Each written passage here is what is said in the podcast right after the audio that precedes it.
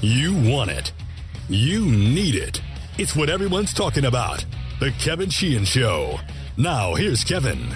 You're listening to The Sports Fix. Yep, Tommy's here. It's Thursday. Aaron's here. This show's presented by Window Nation. If you're in the market for Windows, call 866 90Nation or go to windownation.com and tell them that we told you to call. When we were on Tuesday, t- Tommy, I told you about my sleep study. I don't have the results back from that, but I wanted to wait until you got here because you decided after being diagnosed with some form of sleep apnea or whatever not to do what they told you to do. I swear to God, after telling that story, at least a dozen people tweeted me to say, dude, it changed my life. Oh, I know. I've heard. After being diagnosed with it and then wearing the mask and doing the things at night, it's changed their I've, lives. I've heard the stories. I've I've heard the same stories. I don't have severe sleep apnea. you have severe other things. It's very mild at best. I sleep fine generally, so it doesn't get in the way of my sleeping, and uh, I'm just not going to wear a mask. you sleep better than you move. I I move pretty good. You do move be- much better now than Yes. you did with your new knees. yes. Which I'm, you know, thrilled about that you're moving around much better because I used to have to essentially walk you wherever we went. Uh, the NBA draft is tonight. Uh, I will have a mini preview of sorts coming up. You know, there's a draft party tonight. The Wizards are having a draft party. Really? Yes, at the Entertainment and Sports Arena. Wow. Are you going to go? No, I'm not going to go. Uh, but uh, Tommy Sheppard's going to be there. Well, I mean, he would be one of the several people involved in the consensus, patience, um, new NBA construct Yes. structure Yes. environment for the Wizards. And Scott Brooks will be there too. yeah, well, that's good. Yeah. Um, I'm going to try to get somebody from there on the show tomorrow after the draft. Um, but I, I will have, I will give you players I like in this draft, players I don't like, and then specifically who I don't want the, the Wizards to take at number nine and who I'd like them to take at number nine of the players that are projected to be there. So that's coming up shortly. Um, I also uh, want to talk about Rob Ryan at some point this morning because there was a story on Redskins.com written about Rob Ryan with a bunch of quotes in there that I thought were very interesting. So we'll get to that as well. But how about Max Scherzer last night? The legend of Max Scherzer. Wow. His, Did his you- lore were you there? grows. No, I wasn't there. I watched it on I, TV. I watched it too. Yeah. It, it, it was hard to turn off. Yeah. First of all, just the picture of him and, and that black eye and him on the mound with that that wasn't just a black eye. That was a standing eight count Yeah. black eye. Yeah. But he said no pain at all. Said it was not an issue at all. He said he's been in much more pain and pitched before. Um, but he was unbelievable last night. Seven complete innings, four hits, no runs, ten strikeouts, and the Nats completed the doubleheader sweep of the Phillies with a two no, two nothing win last night. The Phillies look like the Nats used to look Yeah. earlier this season. They're having all kinds of issues. And if nothing else, that Scherzer start will certainly raise his trade value, won't it? You, are you being serious? No, I'm being I'm making fun of the geniuses who suggested if the Nats are out of it by July 31st, that they should trade Max Scherzer. Well, first of all, just the notion that his performance last night would raise his trade value is stupid. His trade value is already super high. Yes. And I'm sure they could pull back a boatload for him. Um, here's the thing, though, Tommy, about the Nats. They're not that far off. See, that's the thing. Why would they're, you- They're not the Royals. They're not The they're, Orioles. They're, not the Orioles. They're not the Marlins. It's not either. Break it down to zero to build it back up. They they with the revenue they have, with the core group they have, they are they are right now. They are always one off season away from competing. That's Look, pretty much they, it. They may be an in season Yes, away from may. competing. Yes, especially after the next after tonight, if they play the game tonight, because there is definitely heavy showers and thunderstorms in the forecast for tonight, even more so than than yesterday and last night. But with that series with Atlanta this weekend, they could get right back into it. Yes, they can. But my point is, it was so absurd when I read these stories about trade. I mean, fans now they're obsessed with this notion Oh, trading. that that uh, that you have to tear it apart to build it back up again. Like there, it's either zero or sixty miles an hour. There's nothing in between. The Nats, if if if, if they don't, they are not going to have to tear down a team in order to compete next year. They are just one. They have a lot of money going off the books this year. They are just one free agency off season away from competing again. You're right. They're still very much in the mix right now, but. Uh, this fan notion that like prospects are like monopoly money. Oh, we got to get those prospects. It's funny about sports. The the Major League Baseball, actually the NFL. a, a lot of people enjoy the offseason and trade deadline more than the games. Yes. Now, in these sports where you're playing 162 or 82, it it does provide, you know, uh, uh, another source of, of entertainment because the games do and can be, you know, can run long and, and, and get a little bit tiresome in a 162 game schedule. But they're not that far off. You know what they're missing? A bullpen. Yes. If they find some bullpen, they should be buyers. They should be thinking about being buyers right now, adding, you know, uh, mid relief and late inning relief. Although Doolittle is good enough as a closer, because their starting rotation's good enough. Offensively, when they're healthy, they're plenty good enough. Yes. Right now to be an 85 to 90 win team. You know, they're they're I was looking at this late last night after they after they finished that game. They're there there are two teams right now in Major League Baseball with losing records but positive run differential numbers. And the Nats are one of them the Reds are the other, and all of a sudden the Reds have a chance to make a move in in the Central Division. Yeah, Absolutely, they've gotten really really hot. But the Nats now have a positive plus seven run differential with a losing record. Uh, you know, at three games under 500, which by the way is as close to 500 as they've been since you know April, early in or early in, in May. Um, but the, you know, tonight and then three games against Atlanta this weekend could totally change the way anybody's thinking about stupid things like trading Scherzer. I, I, you'd have to tell me. You'd have to. I mean, I'm I'm open to anything. If somebody made the case that you'd bring back so much help for this particular team that could make this team better than it is, it would be a better team without Scherzer with what they'd bring back. I, would be open to that, but it's hard for me to believe that losing Max Scherzer would make you a better team. Well, I wouldn't be open to it because, again, they're, they're prospects. You don't know how good they're going to be. And even in a good deal, you're getting prospects that other teams are willing to give up. You right. know, so so they're not the greatest prospects. It's just look at it's it's the sheep mentality in sports today. Everybody follows the herd. And you know, one guy says, you know, you got to you got to you got to do what the Houston Astros did. You know, well, the Houston Astros went through an ownership change, and the new owners came in and said we got to break break it down and build it back up. That was a different scenario than what the Nats are in. They they don't have to do that. They just have to if if they fall short this uh, this off se- this season, they just have to retool. They don't have to rebuild. They're not the Royals. They're not the Marlins.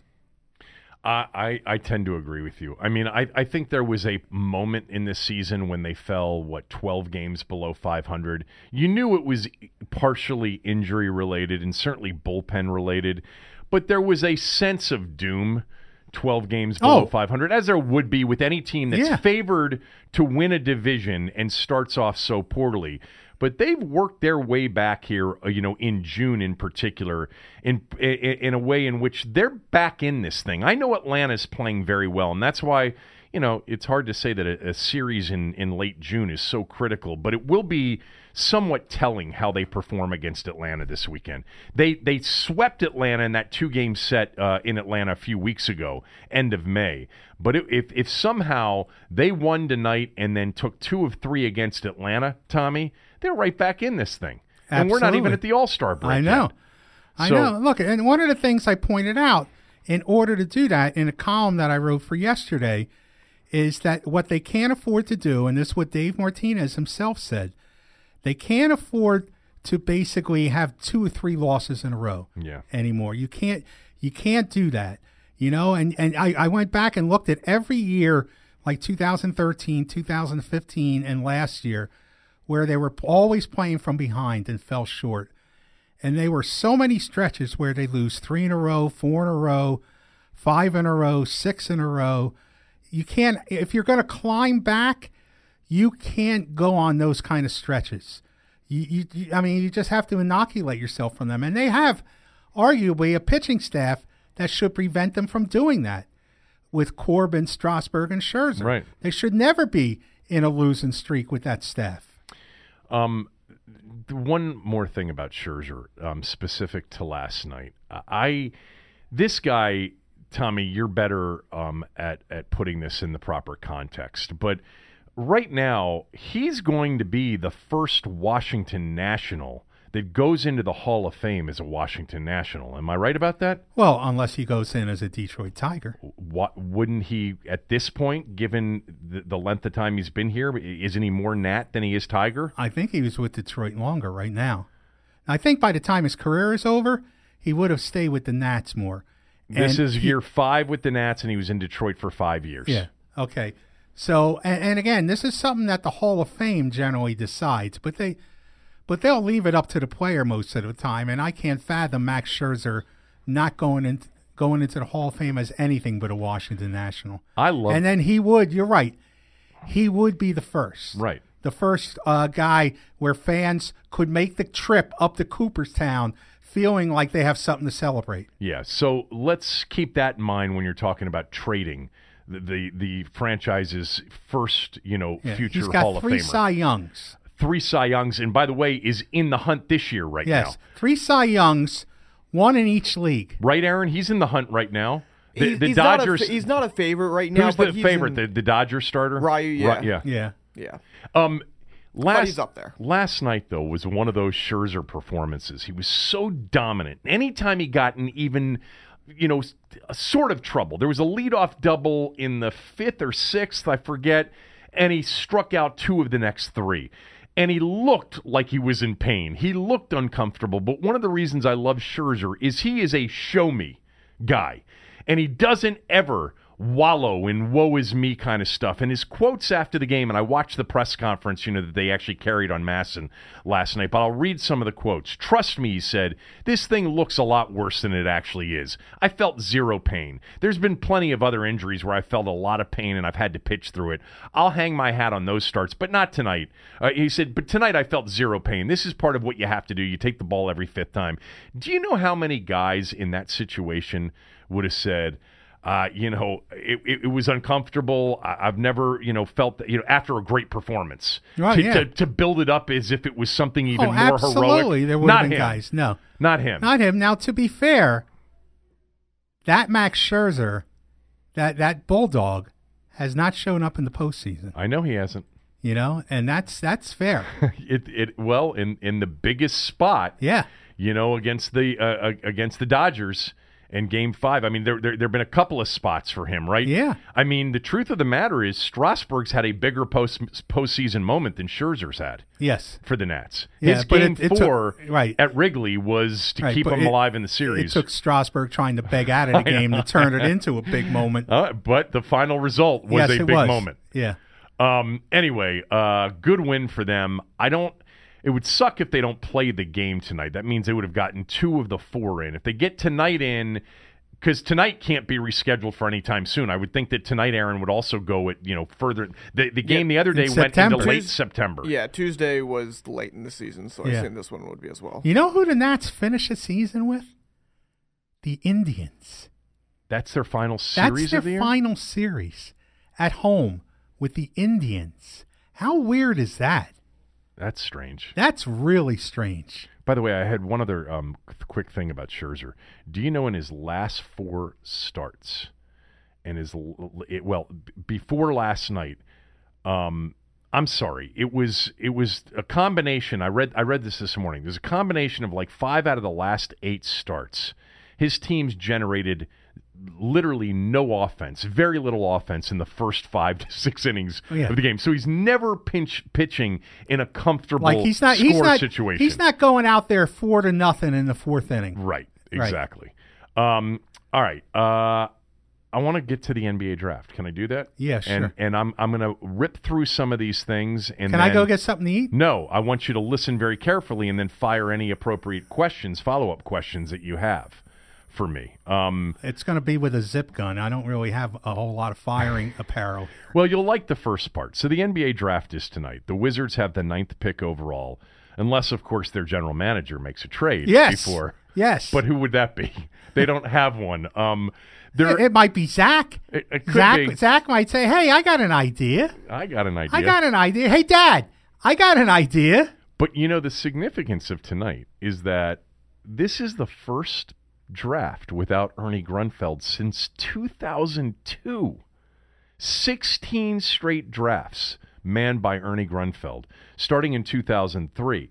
Um, he made, Ernie did, 13 first round selections for the Wizards over his 16 seasons as general manager. He had seven lottery opportunities over those 16 years. Two of them were traded away. I'll get to that in a moment. The other five lottery picks were Jarvis Hayes at number 10. That was his first pick back in 2003. The guy he took in the second round had a much better pro career, and that was Steve Blake Yes. in 2003. Um, I'm sorry. Uh, d- he picked uh, Juan Dixon in 2003. 2004 was Blake.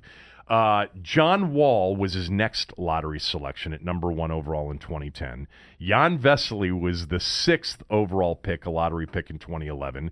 Beal at number three in 2012, and Otto Porter at number three in 2013. So he picked five lottery players, to, you know, top 14 players, which really, if you look at the NBA draft, I know you can get lucky at 12, at 15, at, at 22, but, you know, you really, I, I mean, I would hold a general manager more responsible for the lottery picks than, you know, Pecherov at number 19 or wherever Pecherov was taken. Right. Um, it, it'd be great if he found players later in the first round and second round. I'm not saying that it wouldn't have been a positive and it's a negative that he didn't, but you really have to judge him on the players that have more of a chance, I guess, of, of really impacting a franchise. By the way, you ma- you bring up Petrov. Uh, I I remember, I I happened to be in Vegas when the summer league was playing that summer after they drafted him, right? And I went to watch the Wizards play. I went to watch him play, and I remember thinking, man, this guy can play. I thought I thought that they had really found something there in in Petrov. That so that gives you the value of summer league play. By the way, I, Steve Blake was the second his second round pick in 2003. So uh, Juan Dixon was picked the year before in the Jared Jeffries uh, draft. Anyway, so Ernie with the opportunity with seven lottery opportunities in his 16 years.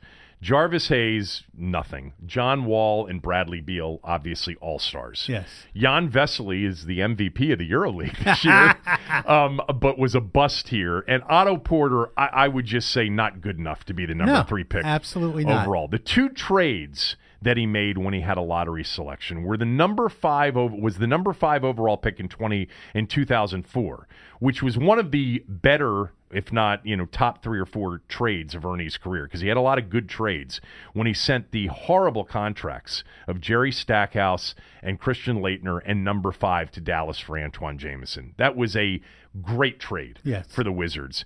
Um, the fifth pick turned into Devin Harris, a good player, not what Jamison was here. The other trade was a disaster. In 2009, he traded number five overall for Randy Foye and Mike Miller to Minnesota. A trade that involved other insignificant players from the w- Wizards, but it was a total disaster. I think influenced by Abe Pollin, who wanted to see a playoff team before he passed away. And he actually ended up passing away about six months later, not to even see that particular NBA season. Um, but anyway, here we are again. The Wizards with another lottery pick and someone for the first time in 16 years other than Ernie Grunfeld making it. We're just not sure who it is. Right. Because after all of these years of so many people, you much more than anybody else of saying, get somebody, get Ernie out of here and get somebody, and they did get Ernie out of here. They just haven't hired somebody No. to take his place. And, and that is that is addition by subtraction because the seat is better off empty than it was when Ernie Grunfeld was sitting. well, in we'll it. find out, won't we? yes. um, because Ted, Zach, Tommy Sheppard, Scott Brooks, you know, Ted's whole we're going to do a consensus evaluation exercise, you know, emphasizing the new construct of the NBA. Jesus, God, did you read some of the quotes yesterday in well, that post story? Again, do you know what that again? Insufferable, this dude. that is more backpedaling from the fact that they got slapped down oh, with tampering. I agree with you. I mean, they, totally they, agree they, with they you. got their head handed to them with the threat of tampering charges against them to the point where they fed Candace Buckner the first story and then went out of their, way to issue this ridiculous statement in yesterday's Right. story. I mean, they are backpedaling because th- whatever hope they had for Ujiri, they have blown. That is over. Look, I we, I had this conversation with Ben Standig yesterday. I, I do believe you and, and your your sources, and I think that there's a lot that, that they and I do not believe Ted that there was no interest. I just don't Oh, think that's- that that's true at all. Um, but I think what may have happened, and I think a reasonable you know, scenario over the last month was that Ujiri would have been interested had they not won the title, had they not made the steep run. And Ted was waiting for Ujiri, thinking that he would be able to interview him, uh, interview him, and potentially hire him at some point during the Milwaukee series. You know, when they were down two nothing, which by the way now is over a month ago. You know, with how long these NBA playoffs and the series take. So he would have had somebody hired in a timely manner, and or Tommy would have been denied at that point and would have moved on and made a hire since. But he put all, I think he put all his eggs in the Ujiri basket, and the Ujiri basket ended up not being available to open until much later than anybody anticipated. But right, I but do that, not. that doesn't explain the the Woj report. The minute the uh, no, no, I believe that they were interested. yeah, Yeah, totally. and, and you know even the Connelly uh, courtship that they tried, they screwed that up because according to reports, at the minimum he wanted five years, and I don't think he was ever going to come here either. And according to my sources, part of the reason was uh, Tommy Sheppard was his mentor when he was here. He's very close to him. They're very good friends. I don't think he would have taken a job that Tommy Sheppard was up for, unless you made him an Ujiri kind of offer, Yeah. which they didn't come close to making. At this point, I don't know why Ted just doesn't give the job to Tommy Sheppard.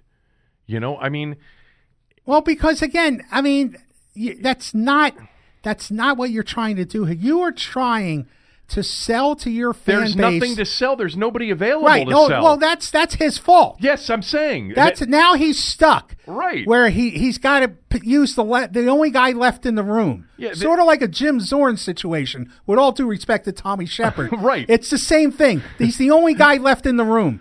No, I'm I'm glad you put out the all due respect Yeah. because Tommy Sheppard's no Jim No, Zorn. no, I, I'm not saying that. I'm Right. just pointing out that, that he's Jim he's, Zorn shouldn't have. She, Tommy Sheppard is a is qualified to be an assistant GM Yes. and probably a GM. Jim Zorn wasn't even qualified to be an offensive coordinator I and agree. was hired to be that. But but he's stuck with the last guy left in the room hire and the thing that he should have done when he bought the team in 2010 when he finally took over full ownership after Abe died was fire Ernie and tell all the fan base we're not going to do business as usual anymore.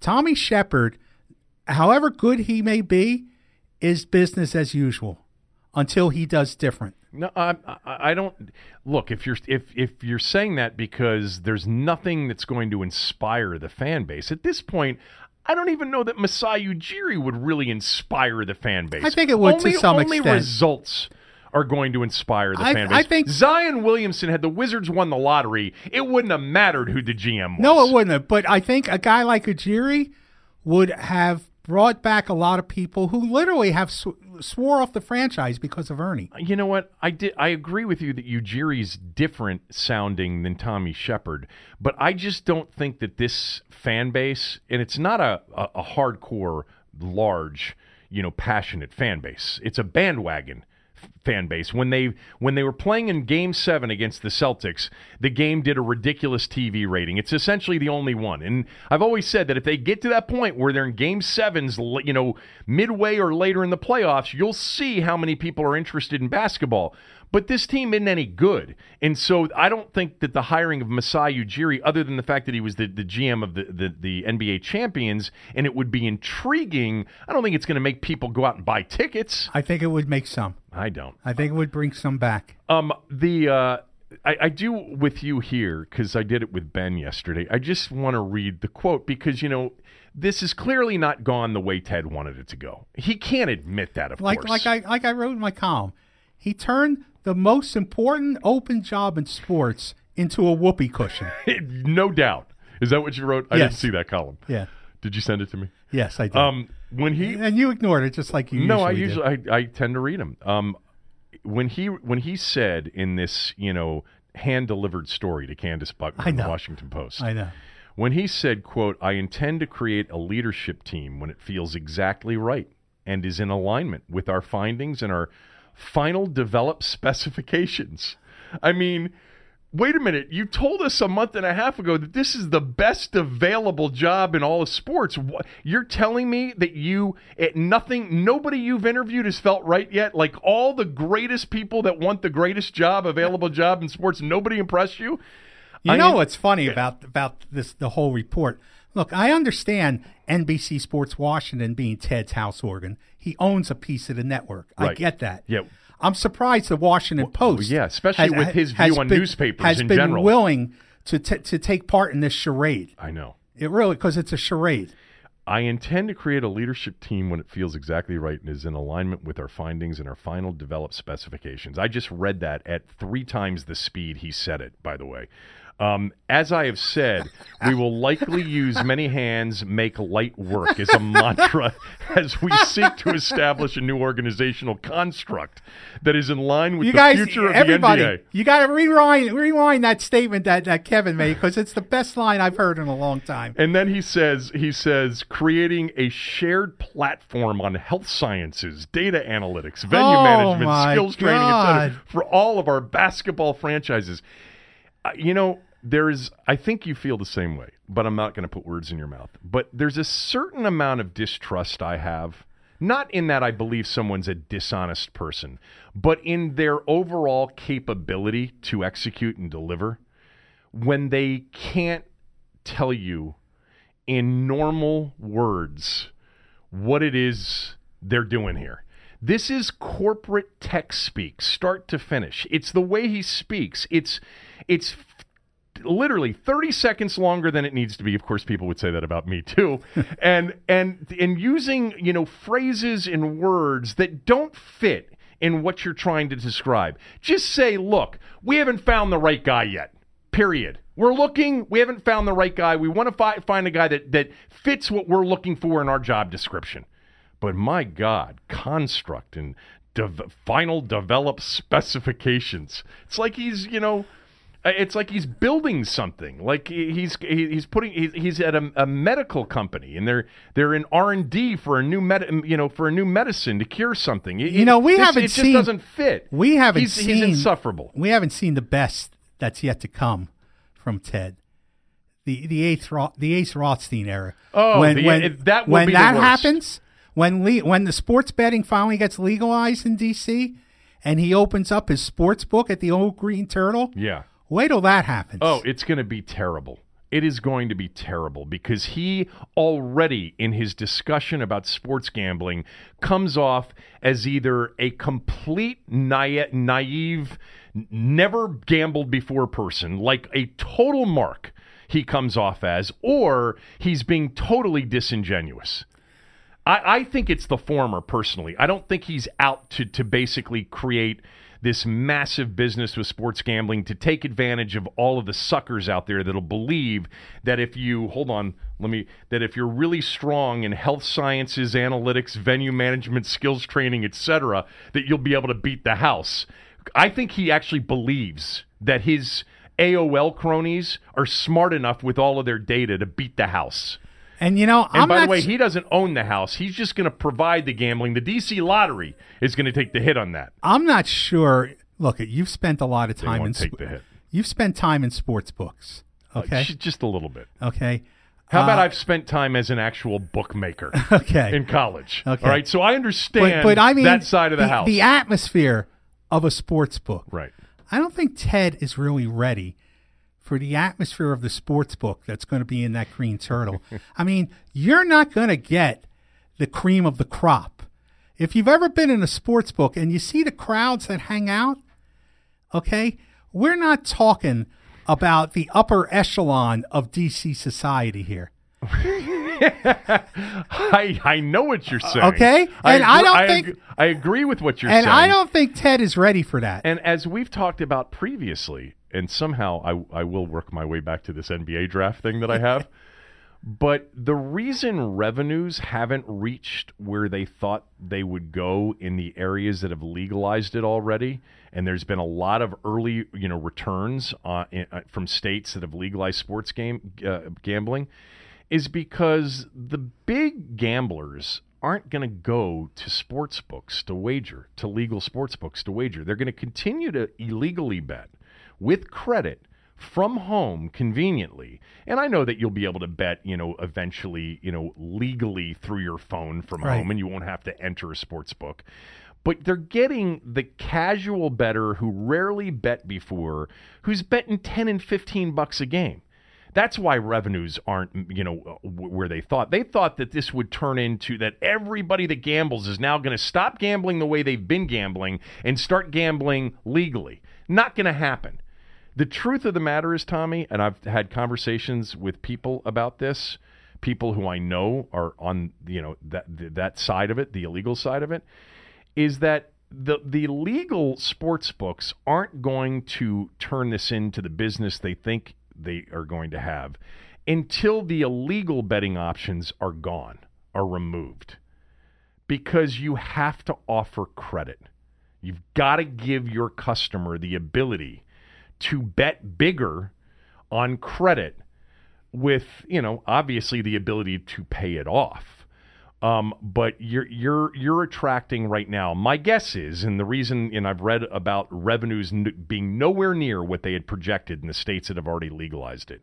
My guess is is what I thought it would be from the beginning is that you know the the guys that never had access to gambling that think it's really cool that have been primarily fantasy guys, you know, in fan you know legal Right. fantasy uh, uh, games and and and leagues. Now they can bet, but they're not they're not big bettors. Because if you were really a, a bettor or a gambler and really interested in it, you would have been doing it already. Yeah. Because it was pretty easy, right, Aaron, to find a book somewhere.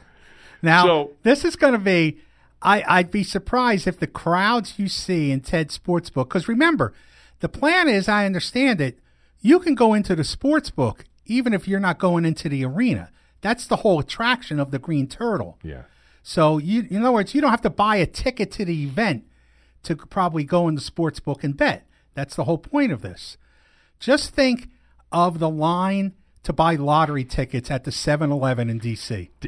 It- Think about it- that. It won't. It won't be exactly that. It'll be like that. No, it won't. It, look, you and I have both spent time. Aaron spent a lot of time in Vegas sports. Vegas books is different. Vegas is totally different.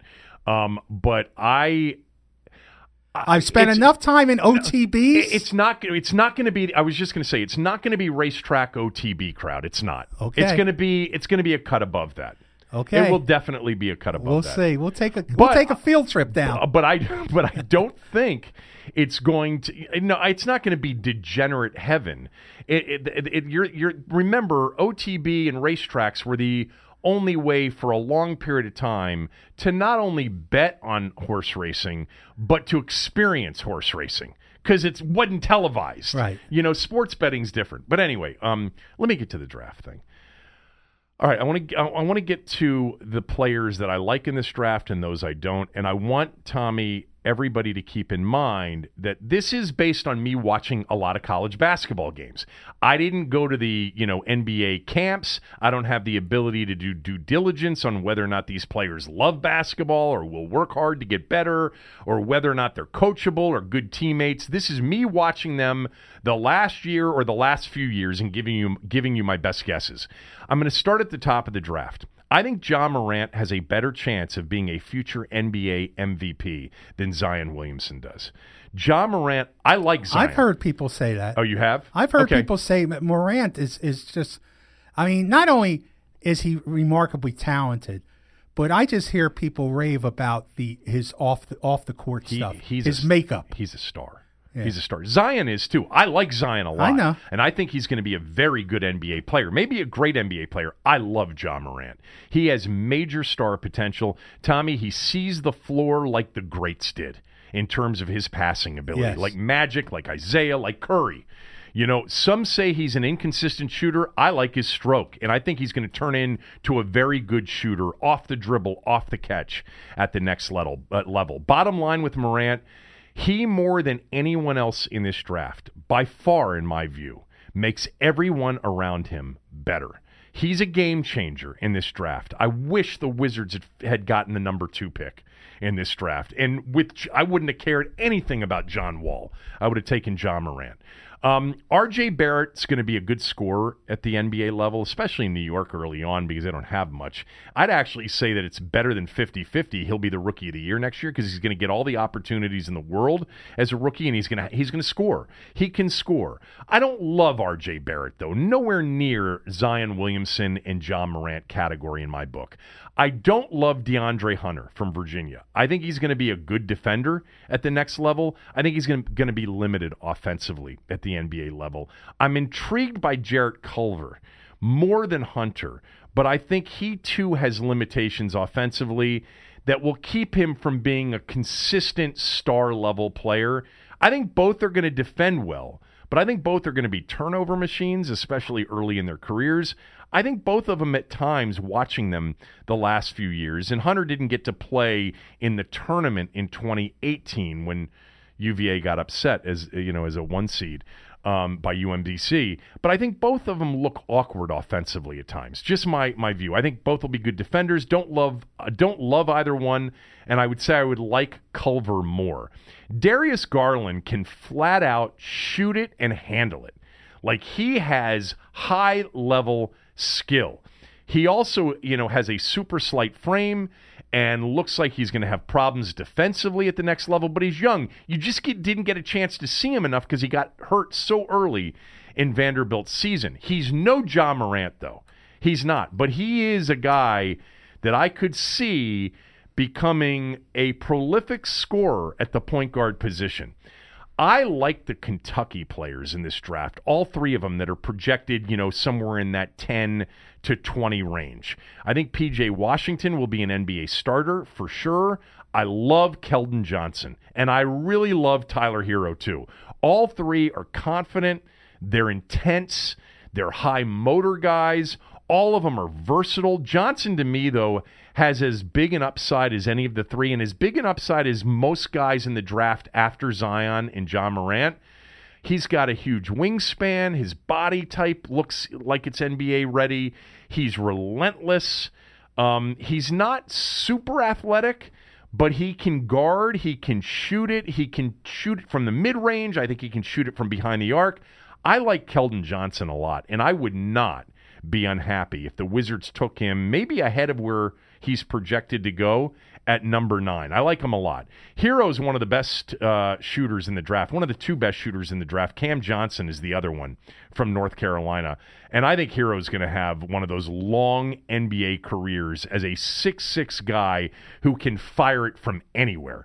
Um, I like two of the three Carolina players project. Uh, yeah, two of the three Carolina players projected uh, in the first round. Um, the three are Coby White, Nassir Little, and Cam Johnson. I like Coby White. He's six five, by the way. Didn't always look like he played at that height, even though he had that hair, Aaron.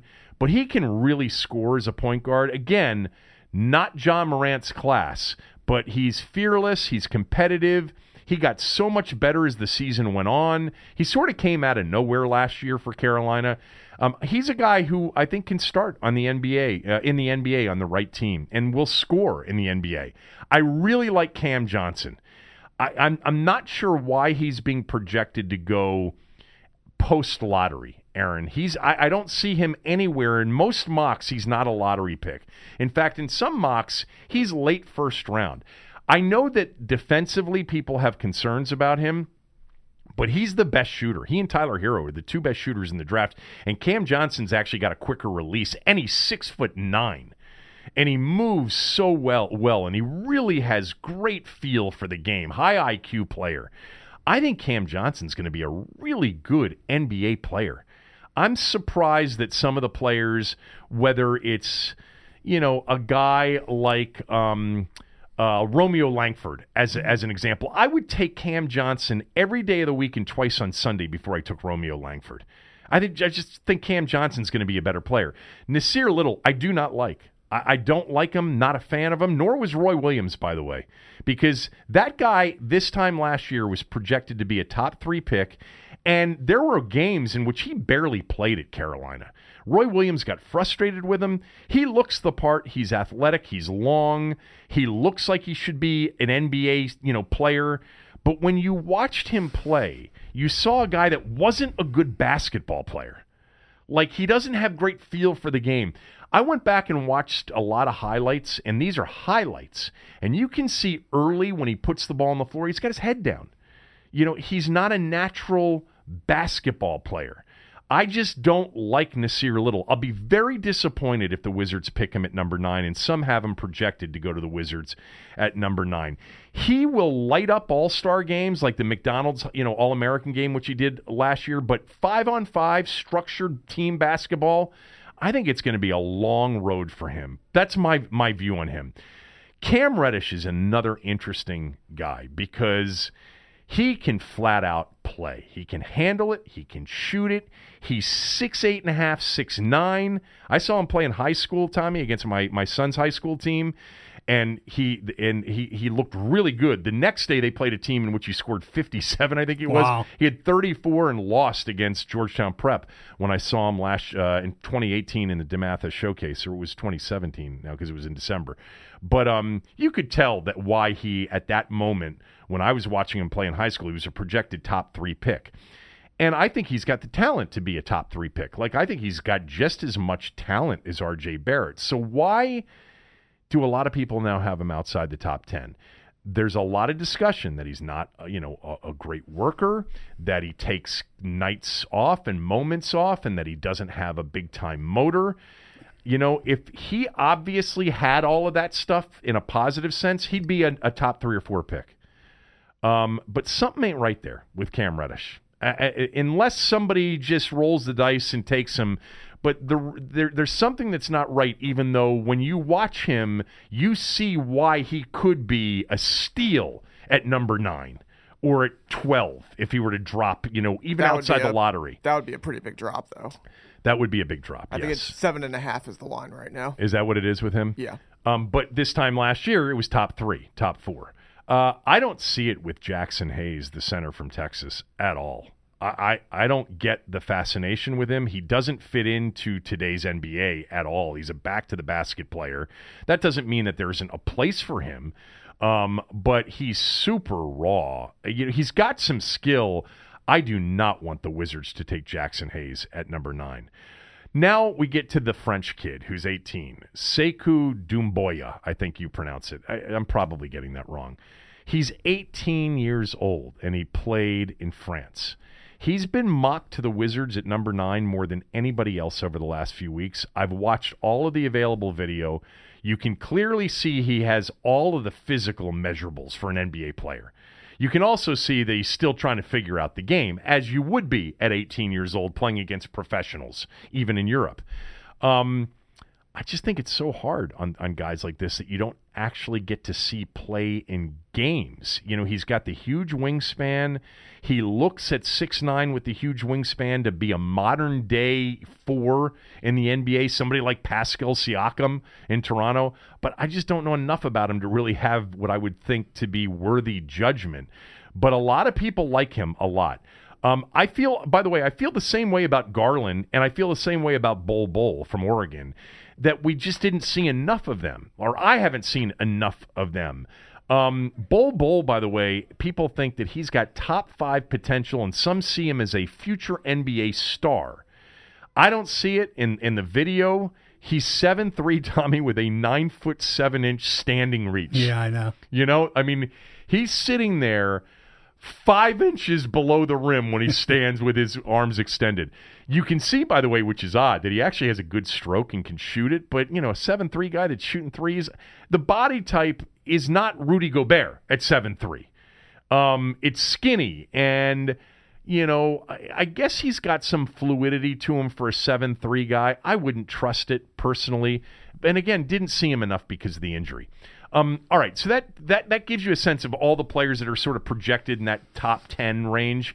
Here are other players I really like, and I would be fine if the Wizards took, even well, in one particular case, at nine, I would be fine with it. I really like Brandon Clarke from Gonzaga. I think he's going to be a really good NBA player.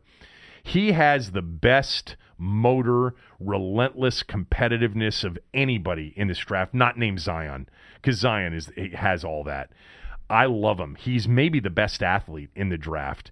I think he's going to be a really good NBA player. And if the Wizards took him at nine, which would be ahead of where most people project him, I would think that that would show some vision. He's ready, by the way, to play now. He is a performer. He's a producer. He's going to be active as a defender, great defender, ready to defend right now, rebound, block shots. You know, everything about him defensively, people love. I love the way he goes to the rim. He attacks it, he dunks on people. And I think his shot is good enough to get, you know, the stroke is good enough that it will improve and he'll become a better outside shooter. I love Brandon Clarke from Gonzaga. Um, later in the draft, I really like Grant Williams. I've talked about him all year long when we talked college basketball from Tennessee. To me, and I know that he's projected late first, and some have him into the second round. I think the Wizards, if he's there in the second round, should buy into the second round and pick him. He is going to have a long NBA career. He's big, Tommy, 6'8, 6'9, 240 pounds already, and he looks thick super high IQ basketball wise. He was one of the reasons Tennessee, you know, had had this shot to go deep in the tournament was ranked super high all year. He's not the super athlete, you know, he's not the big time jumper or leaper. And that's why some people are questioning what he's going to be as an NBA player. To me, he just knows how to play. And I think that there is absolutely a spot for Grant Williams to be a producer at the NBA level for a long period of time. I like Ty Jerome from Virginia, the you know the point guard from Virginia. And by the way, I think he can play either guard position. Um, he's also super high Q, loves the game, competes, knows how to play. He's got to get with the right team. He's got a lot of Greivis Vasquez in him. Ty Jerome's game is so comparable to Vasquez coming out of college and plays like Vasquez with the feels and you know around the rim and the floaters and can shoot it from range, can shoot it from mid range, can drive it, sees the floor, great passer, competitive. Um, you know, as much as he can be defensively, but he's going to be a liability defensively because he's not able to move his feet quick, quickly right. enough defensively. If he gets the right team, you know, Vasquez had the right team in Toronto to be a long-term backup, solid, you know, two guard or point guard backup. But he got hurt and he's been injured. Um, but I like Ty Jerome, uh, not at not at number nine. I'm not saying that, but I think he's going to be a good player. I like Kevin Porter Jr. from USC. I think he could be a star. I like Isaiah Roby from Nebraska, Aaron. Remember him? Mm-hmm. The guy that looks like an NBA player. You know, he's projected, you know, early second round, but wouldn't shock me if somebody took him earlier. Um, I like Amir Coffey from Minnesota for the same reason. Um, actually, a little bit different than Roby. Roby's more can play more on the perimeter. Coffey is a smaller post type player. I like him a lot. Yeah. Can I? When can I talk? I'm almost done. I'm actually literally one paragraph away from being done of notes. Okay. Will you wait? Yeah, go ahead. you look disturbed. No, go ahead. Okay. I like Kevin Porter Jr. from Southern Cal. I like Isaiah. I like Shamorie Ponds from St. John's. I think he's going to score at the NBA level. Here are the players I don't like. All right. Romeo Langford, no. Nassir Little, no. I'm not a big Hachimura fan from Gonzaga. I, I know a lot of people are. I don't see a guy that, that brings it every single game, and I think he at times can be awkward. He is athletic, though. I don't think Carson Edwards, with the tournament run he had, um, I don't see him as being a great NBA player. He's going to get picked, Aaron, I think, in the second round. Um, but I, I, I wouldn't pick Carson Edwards, even though he is a stone cold scorer. I don't think the release is quick enough. I, I don't think he's strong enough. And Bruno Fernando, I would be concerned about Bruno, Bruno Fernando. I wouldn't want the Wizards to take him, you know, early second round. He needs to be more consistently aggressive on both ends. He needs to see the floor better you know, he's not going to see the double teams in the pros like he did in college. I think he can shoot it better than than Turgeon ever let him shoot it, and I think he's got an underrated stroke. Um, but I, I'd steer clear of Bruno Fernando. I, I hate saying that because I loved him. Um, but I, I, don't see it really at the next level as a, as a big time player. I do like Nickeil Alexander Walker from Virginia Tech. He can play, has to be a better ball handler. But recapping as far as the Wizards go, no on Nassir Little, no on Romeo Langford, uh, no on Hachimura, the guys that could could be there at nine that, that might be projected there. Yes on the three Kentucky kids and Brandon Clarke. That that's what I would be thinking about. All right, now Tommy, go ahead. Okay, everybody, that was the War and Peace version Yeah. of what's going to happen. Well, I put a lot of preparation into Well, that, that, that- that's a good. lot of just, preparation. just because you spend a lot of time on something doesn't mean it's very good. You know, that doesn't. That, that's no measure. you didn't think that was very good? no, I, th- I thought it was good. No, actually. you didn't. Yes, you, it, did. it bored you. Yeah. Hope- uh, but I understand that. I understand. But that I'm gonna give the- I understand that wasn't for everybody. That was that it was for a select few. But I enjoyed it. So go ahead. I'm going to give the Cliff Notes version of what's going to happen Thursday night with the Wizards. Okay. They're they're going to trade the ninth pick and trade back in the draft and get more picks. Ironically, with Ernie gone, now they want number two picks in the draft. Ernie hated them, traded them all the time. They Well, want, sold them. Yeah, sold them. They want a number two. They need players. That's true. So don't be surprised if they trade back the number nine pick uh, to get more picks, to get a second round pick. And don't be surprised if the guy they pick is the guy you don't like from Gonzaga, Hachimura. I've heard they really like him, Okay. and they think he'll be available uh, later in the first round. I like Brandon Clarke from Gonzaga a lot more. And I it, I don't dislike Hachimura. I just don't see him as a star. You know, I don't see him worthy of the number nine. From what. I've, I've heard, they think he's a very high character guy, and right now they're a little bit hung up on that. Yeah, but your your was that your Cliff's Notes version? That's it. That was well done. Um, but it didn't take much preparation, did it? No, it didn't. Um, the uh, the point about you know no more trading. First of all, they, they don't have a second round pick to sell. No, they this don't. year. Um, ben Standig made the point yesterday that they're- they'll probably buy into the second round somehow. You know, somebody looking to sell the second Yeah. round because they need players. They only have five Yeah, player that's me. contract. This is why I think Yeah. they're going to trade back. They're going to trade their ninth pick and wind up with more picks. All right. That's it. Are you t- you want to take a break? Are you Uh, tired? Yeah, we need to take a break. I need to tell you about Window Nation here for a moment. Um, I have, you know, asked you to consider Window Nation for years, and it's summer now, and they've got a really good deal going on. And if you are even thinking remotely about buying new windows for a room or for your house, please give Window Nation a shot. They'll come out, they'll give you a free in home quote with a salesman that's been there forever, that's going to take good care of you because you mentioned the show. This is what they do. They come out, they'll tell you which rooms need windows, which rooms don't. They'll give you a free price quote. You'll have it for 30 days to make a decision on it. If you don't want them, that's fine. If you want them, you move forward with Window Nation, where then they'll send out an installer that's got over 16 years of experience. I've trusted Window Nation to come into my home twice over the last decade. Many of our listeners have done the same, and it's always worked out for everybody involved. They've installed this year alone 150,000 windows. 99.5% of them required no follow up service. They've got lifetime warranties. Uh, and they've got over 10,000 online positive reviews. That's a lot, by the way, for a service company. Uh, I wouldn't be uh, endorsing Window Nation if I didn't have complete trust in them. They've got the experience, they've got the credibility. Um, I've got personal experience with Window Nation. Their offer right now is simple buy one window, get one free with no limit. So you can buy 10, get 10 free. No limit to that. Plus zero zero zero is what they're promising. No down payment, zero down payment, zero interest, and zero payments for 12 full months. Call them at 866 90Nation. That's 866 90Nation, or go to windownation.com and mention that you heard it here on the Kevin Sheehan Show podcast.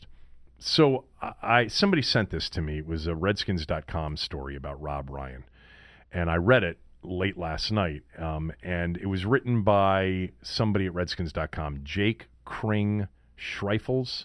So this is from the team. This is from the team. Okay. Story written on the team's website Right. about Rob Ryan. But it was actually a, a really interesting story. You know, he's had an interesting football life, as all of the Ryans have, going Yes. back to their father. You know, he has had quite the football coaching trip over the last 32 years. He's been a coach for 32 years, except for the two previous to this one, because he Right, he was out of he- He was football. out of football, but he worked for five college teams, eight NFL teams. Um, and by the way, if you're looking for a sign that it might work out, this is the first job that has not been for him defensive coordinator since he was the linebackers coach for the Patriots in the early 2000s. That was the last time he was a position coach, and he was there for two of their first Wow. their first two Super Bowl wins. Wow. Buy your tickets, people. Get your tickets now, Get people. your tickets. But um, anyway, you know he he's actually going to be fun. You're going to want to Oh, talk yeah. to him. Yeah. Uh, he's entertaining and he's aggressive, like in the way he he talks and he thinks. But anyway, there were two quotes from the story that I wanted to read to you for different reasons. The first one was this because he was talking about games that he thought were awful games for him as a coordinator. And he said the worst game he ever coached as a defensive coordinator, it came against Jay Gruden and the Redskins. Here's the quote. Quote, the worst game I've ever coached was against the Redskins in 2015. Jay Gruden pounded us that game. Kirk was red hot, and Jay did a great job, obviously scheming us up to death. Closed quote. Um, I read this, of course, because I wanted to work Kirk's name into the conversation. no, but seriously, I bring it up because you, we've had this conversation a couple of times over the last few months where you've asked me to list things that make me optimistic, just a couple of positive things about the team and the franchise. And I've given you the same answer every single time. And the answer is they've got really good young defensive talent. They do. I mean, whether they stumbled into it via the draft or not, they've got young defensive talent on this football team. And that makes me encouraged about the defense.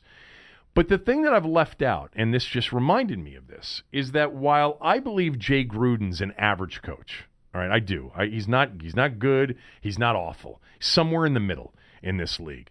I have always been impressed with him and his ability to scheme up an offense, a pass offense in particular.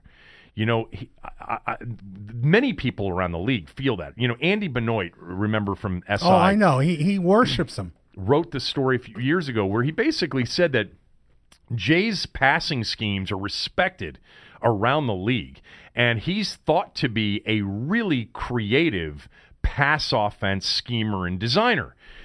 So I, I was thinking about this, and I was like, you know what? That is a positive on this team. Jay Gruden's ability to scheme it up offensively is a positive for the team. I don't I don't think he's a good head coach. I would have replaced him when the when last season ended. But if he's here, his strength is a pass offense. If you think about the 2015, 2016 and early in the 2017 seasons in particular before the injuries really started to mount up in 2017, the Redskins weren't just pretty good offensively. At times, they were very good offensively.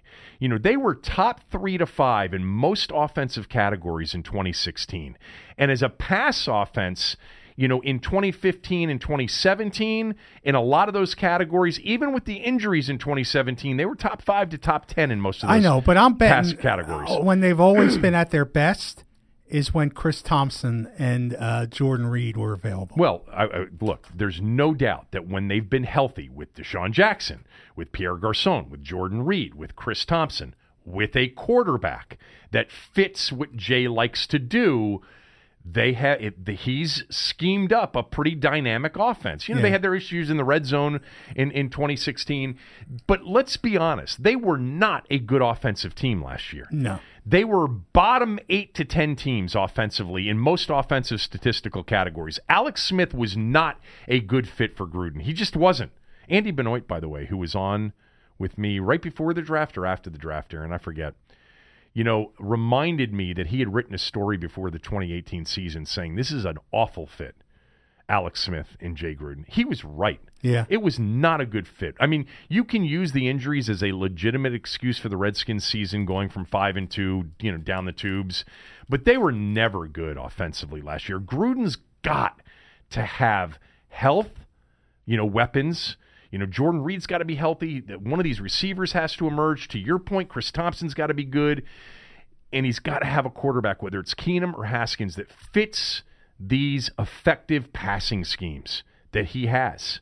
And if he can find that and they're healthy, you know, they have a guy that can scheme up some offense. Okay, let me ask you this. I've heard this before about Gruden. I've tried to quantify it and I haven't been able to. one of the criticisms of Andy Reid, who's very similar to Jay Gruden in, in a lot of ways. Different offensive, I know. you know, the the way they go about offense are different. But the complaint about Andy Reid is once he gets off the, the the opening script, he's not that good of a play caller. The Norv Turner criticism. And I've heard that about Jay Gruden too. Once you get past the 15 plays that they that they script to open open the uh, game, not that good at play calling. Tommy, when they were healthy with a quarterback that fit his system, I won't even name him. They had more than just great offense for 15 plays. You know, the, the game that, that Rob Ryan was referring to was when New Orleans came in here, Drew Brees and company, and the Redskins beat them 47 to 14 and put up 510 yards of offense. And by the way, they did that, you know, not 47 to 14, but they put up 40 plus against a number of teams and 30 plus against a number of teams and 425, 450 plus yards against a number of teams when he had the right fit at quarterback and he had weapons that were healthy and an offensive line that was healthy. I, I bring it up because I think sometimes I forget that if they're healthy offensively and he's got the right quarterback fit, uh, you know, you can't discount the possibility that they're better than we think offensively in 2019. That that possibility exists because Jay Gruden can design a pass offense. He can. It's his strength. He's not a great head coach. He's terrible at clock management and game management and a lot of other things. And he runs, you know, a very loose, you know, ship that that I think has bit him in the backside a few times over the last few years. But I'm just throwing something else out there that I thought of after reading that quote that could be a positive. Yeah. Again, I think he's a very good offensive coordinator, except he's the head coach. Yes. And right now, I think this is the weakest weapons team that the Redskins have had offensively in years. That is true when it comes to passing the ball. But remember, the prolific pass offense that they had in 2016 and at times in 2015 and 2017 had no real consistent running game. And that's something that he may have this year. That's could, true. He could. Potentially. Um, the other Rob Ryan quote went like this, uh, and it came at the very end. He said, "quote I think our defense is going to do great, and I'm not scared to tell anybody because I bel because I believe it. I know we've got the players to do great things, and I know we've got the coaches too. I know it's going to be awesome." Closed quote. This, you know, goes hand in hand with his top five Right. thing um, from a few weeks ago. I do think they have good players. We're going to find out about the coaches. They tried to replace their defensive Yeah. coordinator. Yeah, they did. And it it just reminded me, Tommy, that if they had hired Todd Bowles or Gregg Williams, my whole view of this team going into next year would be different. Really? If Gregg Williams or Todd Bowles were the defensive coordinators, one of the two was was the DC of this team going into 2019, I would be so much more optimistic about the defense. I'm already optimistic about the players, but I think they've got to be schemed up well.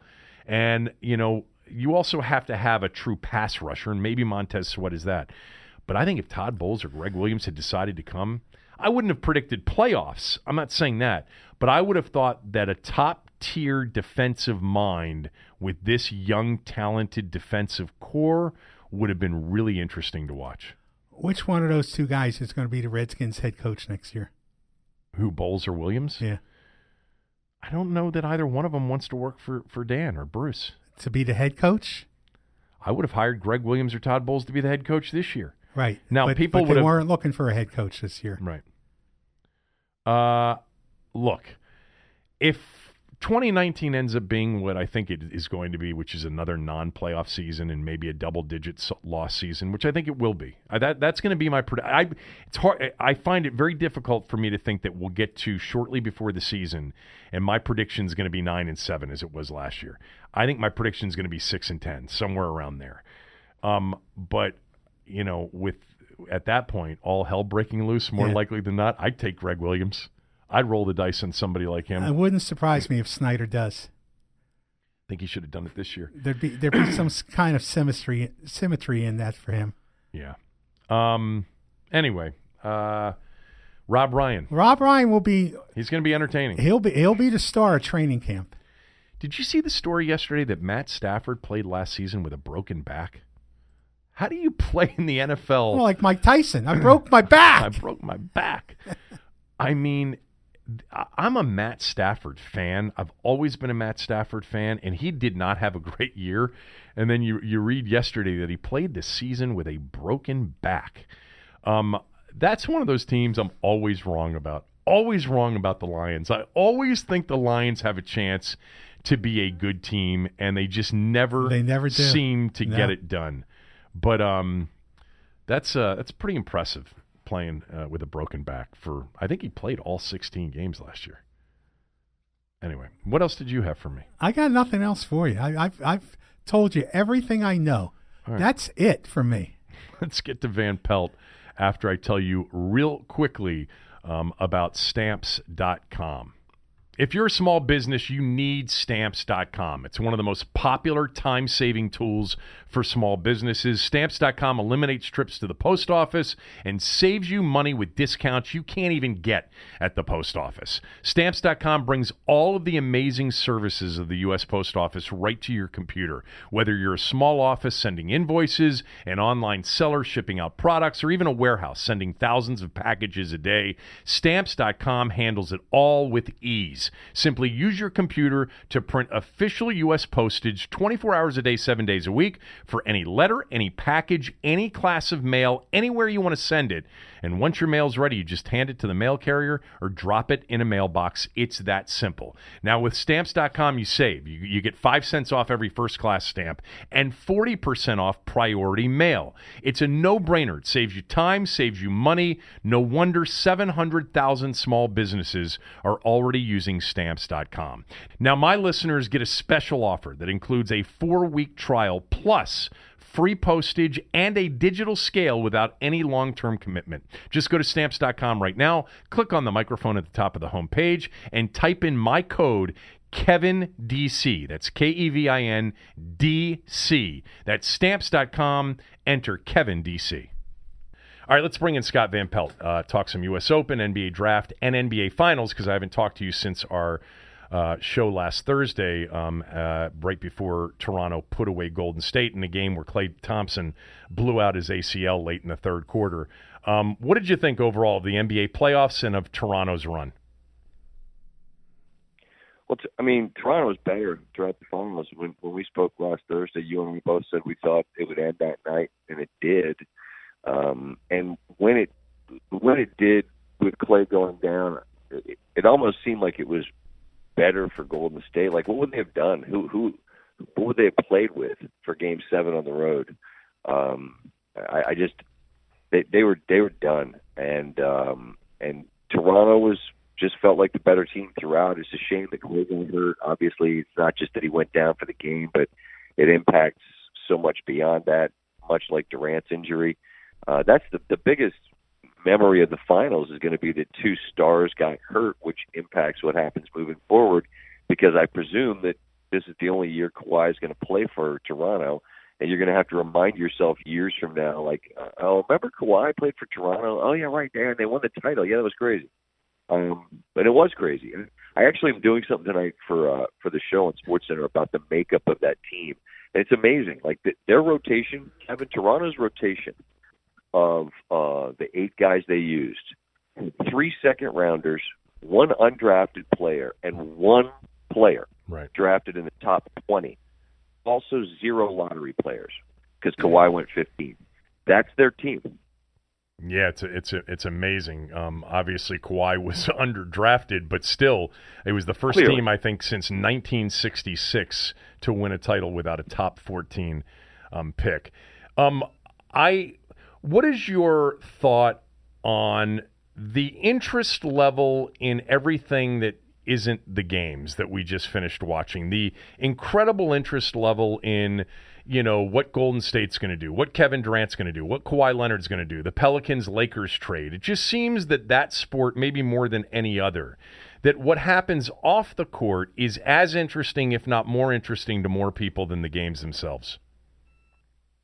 It seems that way, but I don't know how to quantify it. Like it, using social media as as your barometer for that is such a mistake because it, it it's it's such a poor reflection of the world at large. Um, it's it's it's the media cocktail party, right? We're all on Twitter and everyone's talking, and and there is so much talk NBA Twitter and all the oohs and ahs and players and liking posts that are salacious and all this. But like, I don't know what I don't know how much that reflects the world's interest in it. Um, so I, I, it seems that way to me, and certainly there's never-ending content as it relates to the to that league more than any other because the players are willing to participate in it. But again, I just don't know how much that reflects beyond the the, the relatively small space of, of social media um, and Twitter.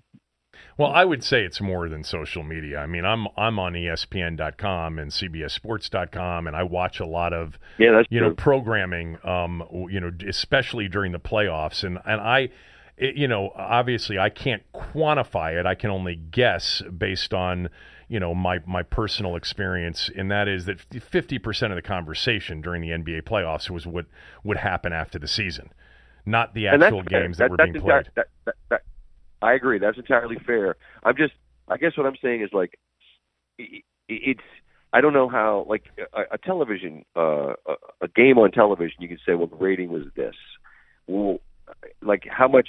What's the tonnage of conversation about where's Durant going to go? Like, how do we measure all Right. that? I, I agree. It, it is on all the other websites, and, and it is. It's never-ending content. Like, I, I, I totally agree with that. I just think it's. um and, you're right that it's more than any of the league. So I should I just leave it at that. It, it, it for sure that's true. I just always wonder, well, how much of this is us just kind of talking to ourselves? I, I don't. I never know.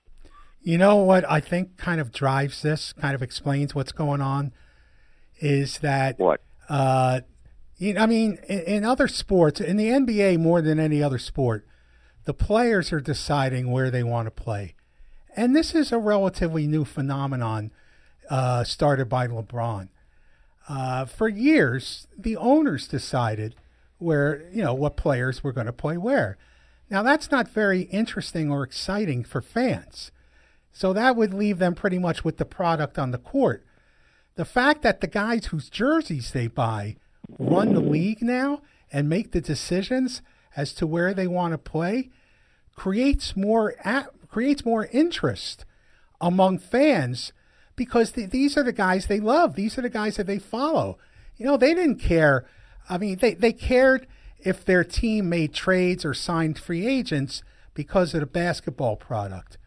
But now, with the players being the decision makers in this for all intents and purposes, that's what's generated, I think, all the interest in the off the court stuff because these are the these are the guys whose jerseys they buy. Yeah, I, it's an interesting point, and I agree because everybody's pro player. I do wonder, at some point, is will there ever be any pushback from fans? Because everyone's like, "Oh, it's great that the players have the power." Uh, all right, it is, but at, like the Anthony Davis thing to me really bothered me because he had. It's not like he was a free agent this summer.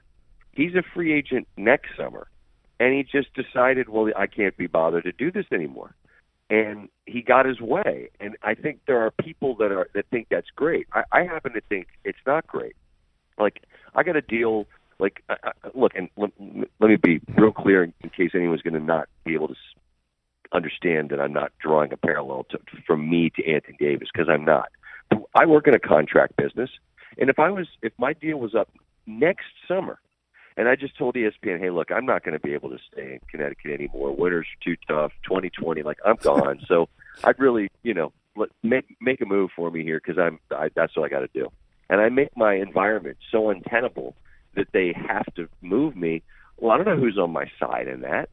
And, and again, I'm not Anthony Davis, but at some point, you got a contract, you got a deal, you're paid twenty something million dollars. I, I, can't feel bad for you that New Orleans just isn't better. There have been good players on bad teams for the entirety of sports and always will be. And I wonder at what point the power of the player is such that guys are three have three years left on the deal. Like, nah, I don't like it. I want to go. And and and are the fans out there still going to go? Oh, this is great. No, it's not. It's not great. You signed a deal. You signed it, and at some point you have to honor it. You know, I think stability and loyalty are not valued as much by the younger generation of fans who who change jobs quickly and change jobs more move around more than we ever did. I think that's just a guess. That's just Maybe. a hunch. I just I think they like I think they like that power aspect being on the player's side, and and and that's fine. But I just think there has to be some level of accountability to what you agree to do, and if there's none, then what are we even doing? I think that I think the the situation that you're describing um, is less unique than you think. We've had contract holdouts and trade demands with players, you know, holding multiple years left on a contract that they signed many times in the past. I think this particular situation was off-putting. It was to me too, by the way. I, I felt the same way. In part because it was, it also felt simultaneously that it, that it was being orchestrated by the LA Lakers and LeBron James and that added something to all of it. And it's like, oh, LeBron's you know went to L.A. and the team's not doing well, so they've got to get a guy like Anthony Davis so LeBron can be back in the NBA Finals. I think that that part, uh, that context to it, made it feel different and made it a little bit more unseemly. It didn't to everybody. I know a lot of people that loved it, and they're like, well, Anthony Davis, he, why should he stay in New Orleans? He should have it. I, I feel the same way you do, but I we've seen players hold out with signed contracts and demand trades. We got one Sure. going on right now in D.C. with Trent Williams. He's still got two years left on his deal, and you know reports are we don't know for sure is that he may want to want to get out. I, I think the LeBron Laker thing has influences th- our reaction to it. I, and that's that's that's true because it's not just him; it's his agent, Rich Paul, and it's Clutch Right. Sports, and it's the idea that a, an agent and a player could could you know have this much power um, to to to hold a franchise hostage, and that's what happened with New Orleans. Like what New Orleans dealt with was insanity, and the NBA is like, look, you got to play him some, so they're doing this that nonsense where he was playing for, you know, he'd play 20 minutes and they'd sit. I don't know the whole thing, like. I mean, but you know what? In the end, they got what they wanted. Uh, he got traded to L.A. And you know, Griffin, the new GM, comes in. He gets a bunch of players, and they're going to get the fourth pick on top of it, which leads to that idiotic thing where the guy who gets fourth picked fourth has to take pictures in an L.A. hat because the deal can't get consummated that until after the day. we, Uh, are you serious? Because it, the deal can't be the deal can't be finalized until the league calendar starts on June 30th or July 1st. So we're going to see the dude walk out in a Lakers cap tonight. Seriously, that's the dumbest thing ever. yeah, I'm almost po- I'm, I'm almost positive that's what happens. Oh, my but the, the pick doesn't belong to New Orleans. Why? Why? Stupid. Why, why does the NBA stupid. do that? That's so dumb. Because you know, not everybody's paying full attention to what's going on. Somebody's going to walk away Well- from tonight saying DeAndre Hunter's playing for the Lakers. Well, What- we we can't help dumb people. We, you, you can't fix stupid, and there's a lot of that. So you and you know, I, you just those, you gotta let you gotta let those people figure it out on their own time. you and I both love college basketball, and I bored Tommy for um, Oh. a, a lengthy period of time doing my NBA draft preview today. I, I actually should have done it yesterday when he wasn't here because he was giving me looks throughout and groaning like, you know, enough of this already.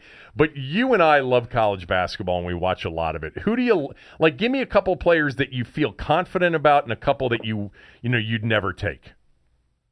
Um, I mean, I, I, I like the the draft. This one's really interesting to me, and I also just this thing I've done for the show tonight. Like, go back and look at recent top tens and look at how many guys there are that just aren't Yeah. guys. Right. Like, this is the top ten. I'm not talking about first rounders. Uh, uh, you know, like the top ten in the draft, and it's littered with guys that are just not top ten players, um, or, or that have don't have impacts to speak of. So uh, after you know after Zion, after and I mean like Ja Morant, I think he's going to be really good. I think he's got a lot of Westbrook in him. I think he plays like a like an absolute uh, killer. I love that. I Um, love him. Love him. I, I don't know, like Barrett. I don't know. Like he was really good. He had big numbers, but can he go right? I mean, I don't. I don't know. Like there's, I don't know how many really great players are going to be. I'll tell you a guy I like a lot and, and have liked him all year, and Mike Schmitz, who who is so good covering uh, prospects on ESPN, mentioned him to media tonight. Is a guy uh, that he likes that I like too. That's going to go later. Is kid Ty Jerome from Virginia. Yeah. I think he can do it. yep. I think that guy knows how to play. I think he understands how to play pick and roll. I think he's got uh, competitive fire to him that I love. Like I think that guy can play in the league. Schmitz said he's going to start more than he than, than anybody has any idea. Like this guy's going to be an NBA starter. And I thought, wow, that that made me feel like I was right about him. Um, but like I, I, so much of this, Kevin, is projecting that I, I don't like. Is Jarrett Culver really good? The guy from Texas Tech? Maybe. I don't know. I, I really don't know. I feel like that's how I feel about this draft. Is a giant shrug, collective shrug. Darius Garland, this kid out of Vanderbilt, people love him. He got hurt. He played six games at Vandy. I have no idea what he is. Right. None. Yeah, I, I, I am with you on on everything. By the way, just real quickly on on Ty Jerome he just reminds me so much of Greivis. Like his whole style of all year. I'm sorry? I said it all year. Tall, he plays with attitude, isn't fast, doesn't look like he's like nothing about him looks like like like you have to really worry so much about him and then it's at the end of the night he's got, you know, twenty some on you or he yeah. had a key assist or took a big shot. I totally agree with that comp, and it's because he's tall that he can get a shot off over smaller guys. Right. So I think the I think the right team, you know, it, it, for him is is crucial because I think because sure. I think Greivis actually was a good NBA backup point guard in Toronto before the injuries started. I, I, I you know, he couldn't defend really, um, but he was a good offensive nope. player um, in the league. Um, yep. Exactly. Yeah, I mean, it's they're they're you're, you're, I feel the same way about Jarrett Culver. I think Jarrett Culver and, and DeAndre Hunter are the same. Same. I, I, I just don't. I don't really see it, and I'm not really sure. But uh, but I'm not sure about R.J. Barrett. You said that too. I, I agree with that. I, I do like Morant. To me, Morant looks like a star. Um, but again, what do we know? Like to your point, the NBA draft is such a crapshoot, and even if you've got a top ten guy, more likely than not, he's not going to be a big impact player. More likely than not. Nope. Uh, tell me about um, Gary Woodland and why this was such a popular U.S. Open win.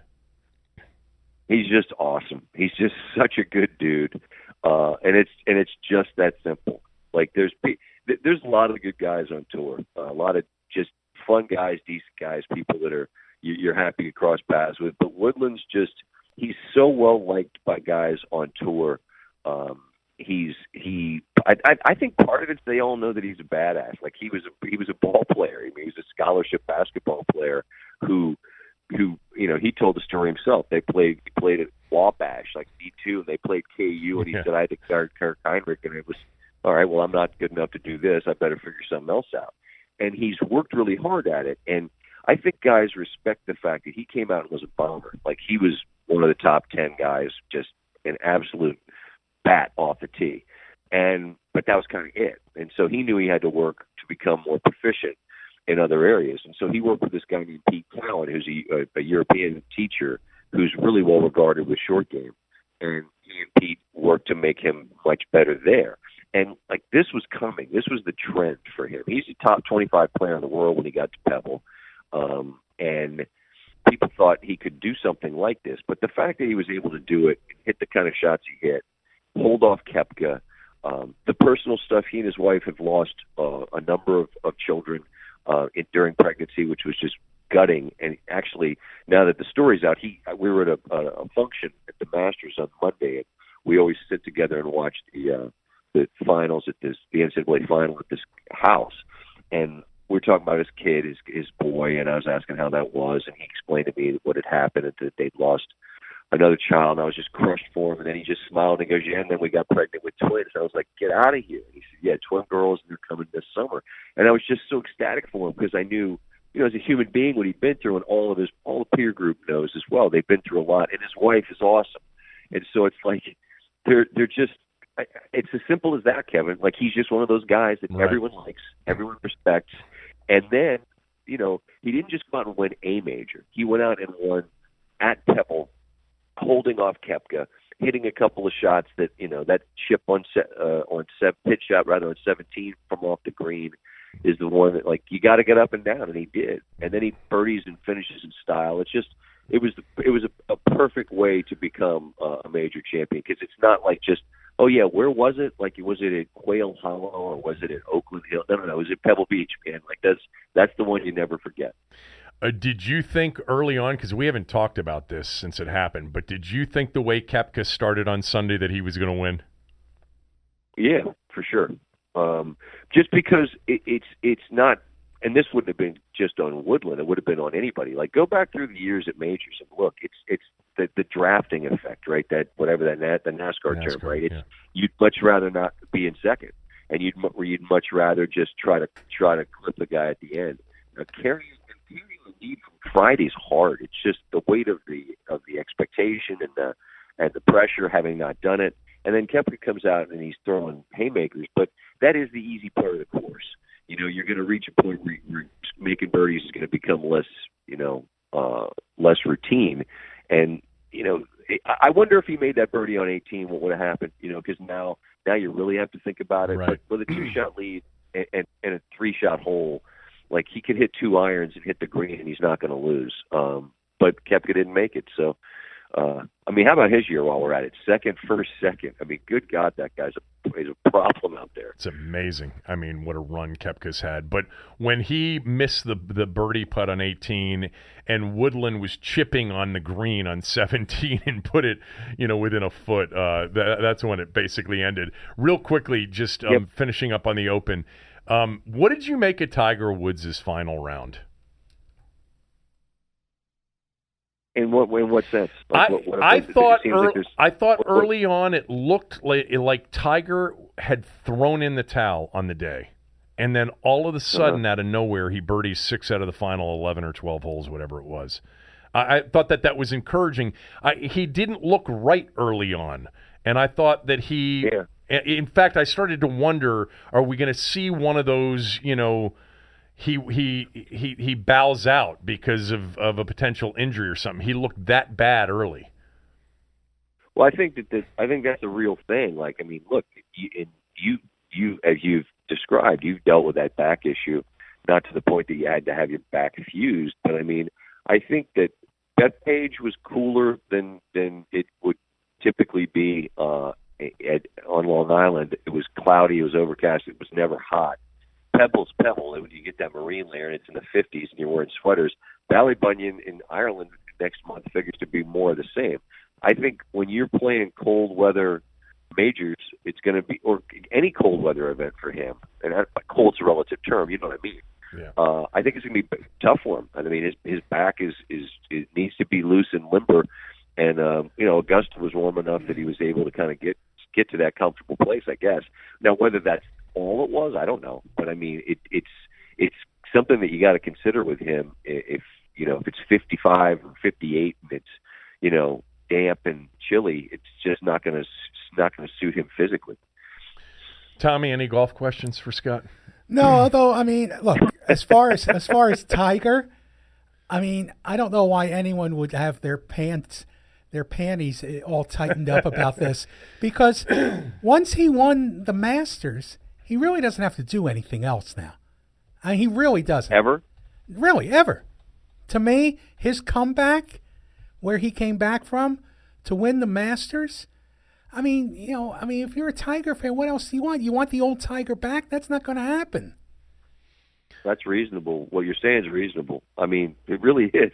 I, I just, I think, but I, but we, you know, you know how life goes. You know what I mean? Like, um, I want more. think I want more. Well, he's not a golf fan, and, Right, and, we've all and got we that- golf we've all fans got that want little- more.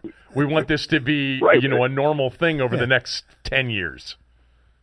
Well, Tommy's right. That that I mean, that. Masters, you should be that- able to feast on that 2000. Masters for the rest of your life. Yeah, yeah. And I mean, I I think people in the in real time felt that way. Like, uh, I'm good now. But then, like, I mean, then you go to Pebble, and all you have to do is rewind the tape and go, "Oh, remember what he did in 2000?" You're like, pretty many. Like most of the places you go, there's some frame of reference that includes him. You know, people just want that. But you're right, that guy's gone. But uh, and, and to a degree, to a degree, I think privately, Tiger would tell you, "Hey, man." Like whatever else, I mean, he never thought that would happen. No. He didn't, he, it was never thought it would happen, and it did. So you're you're right, but we're greedy. Yeah. All right, thanks. Talk Thanks, to Scott. you uh, later. Appreciate it. All right, boys, have a great one. All right, um, that was good. I know you got bored there at the end, but I liked what you just threw in about the golf. I had something to say. And you know, I didn't it didn't take me 10 minutes to say it either. Well, it took you ten minutes to go through the other thing you went through with him, but um, uh, but that was fine. I, I, I enj- you know what? I enjoyed today's show. I thought that we had, you know, a menu of good, N- not necessarily Excellent. excellence, Just but we, good. But we had a menu of good today. Well, that puts Um, us head and tails above everybody else well. I mean, that's, that's what we've always felt. Uh, congrats to Mad Max. You know, he had a big day, night last night. Yes. Hopefully, the Nats can win tonight. And we gave you a very, very thorough NBA draft preview. Absolutely. we gave you a colonoscopy of the NBA draft. Yeah, and you didn't even, have, but you didn't have to go for the through the prep No. Um, you just At had- least, at least you guys didn't. Yeah, I had yeah, to. Tommy had to go through the prep, which is the worst part of a colonoscopy. Anyway, um, don't forget to rate us and review us on iTunes and tell everybody to listen on the kevinsheehanshow.com if they're not getting it on any of the platforms, which include iTunes and Apple Podcasts, any of them, Spotify, Google Play, TuneIn, Stitcher, anywhere you can get a podcast, you can find the Kevin Sheehan Show. And Tommy is a part of it on Tuesdays and Thursdays. I'll be back tomorrow. Hopefully, the Wizards don't do something stupid. Um, but then again, how do we know at this point what it, what the it, whatever Well, whatever they do, it'll got- take a couple of years to figure it out. you got to have faith in the new GM. Now you do. I mean, I- you know what? I like the move that Ted Yes, made, and I've got full confidence in him. Uh, have a great day, everybody.